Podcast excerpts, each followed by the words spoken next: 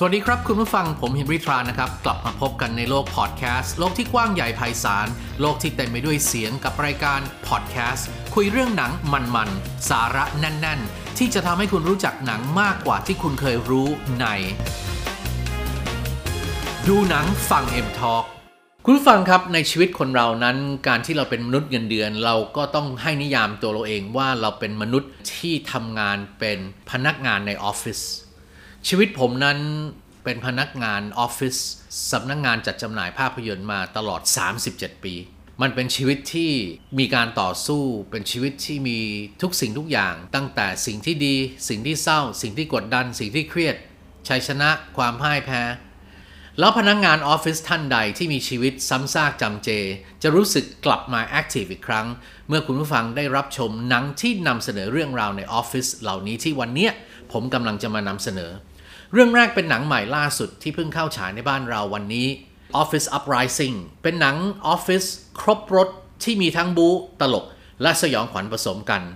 เรื่องราวของพนักงงานตอกต่อยในบริษัทผลิตและจัดจำหน่ายอาวุธชื่อดัง ที่บังเอิญค้นพบโปรเจกต์ลับที่มีชื่อว่า Zolt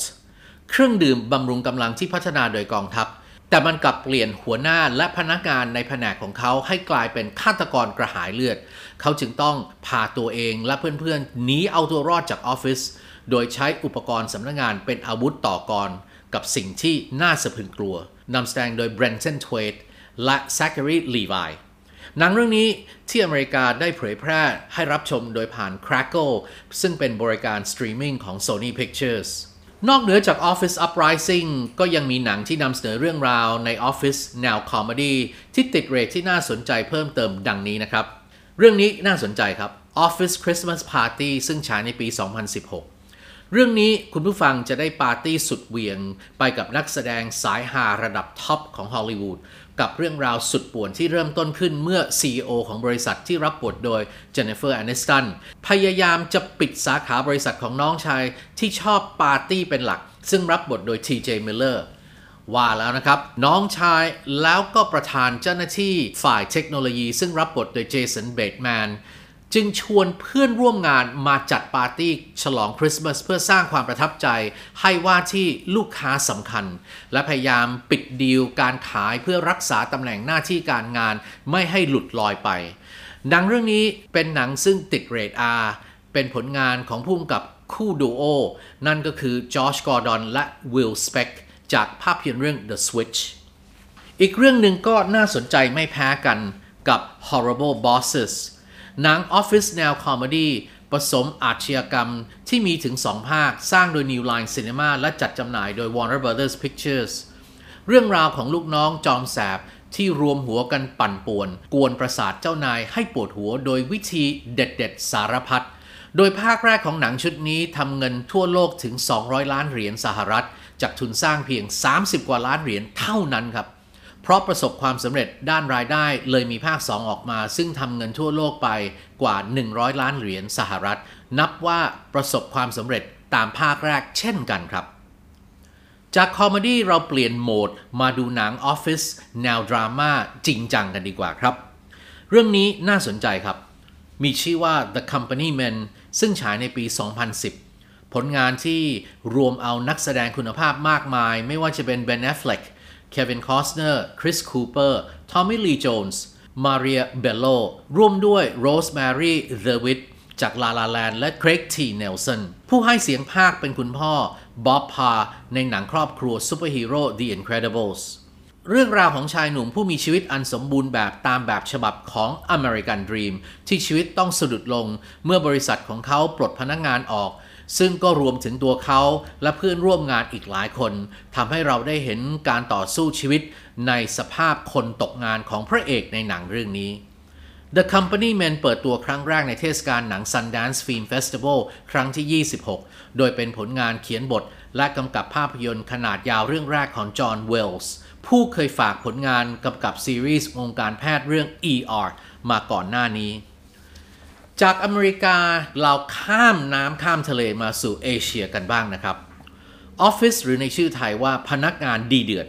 หนังปี 2015 จากเกาหลีใต้แนวลึกลับระทึกขวัญที่ได้ฉายและเข้าชิงรางวัลในเทศกาลหนัง Cannes Film Festival คุณผู้ฟังครับภาพยนตร์เรื่อง Office บอกเล่าชีวิตความเป็นอยู่ของคนทำงาน และสะท้อนสังคมมนุษย์เงินเดือนได้เป็นอย่างดี โดยดำเนินเรื่องผ่านชายหนุ่มผู้ทุ่มเทให้กับหน้าที่การงานจนเครียด เขาจึงระบายออกโดยการฆ่าคนในครอบครัวตัวเองก่อนจะหายตัวไป ระหว่างนั้นก็มีเหตุการณ์ฆาตกรรมโหดเหี้ยมทยอยเกิดขึ้นในที่ทำงานเป็นระยะทำให้ทุกคนไม่เป็นอันทำงานและรู้สึกหลอนระทึกก่อนที่บทสรุปนั้นจะพาเราไปพบเบื้องหลังคนทำงาน อันน่าสยดสยองเกินกว่าที่ใครจะคาดคิด Office ชนะเลิศ รางวัล Best New Director หรือผู้กำกับหน้าใหม่ยอดเยี่ยมจาก Busan Film Critics Association Award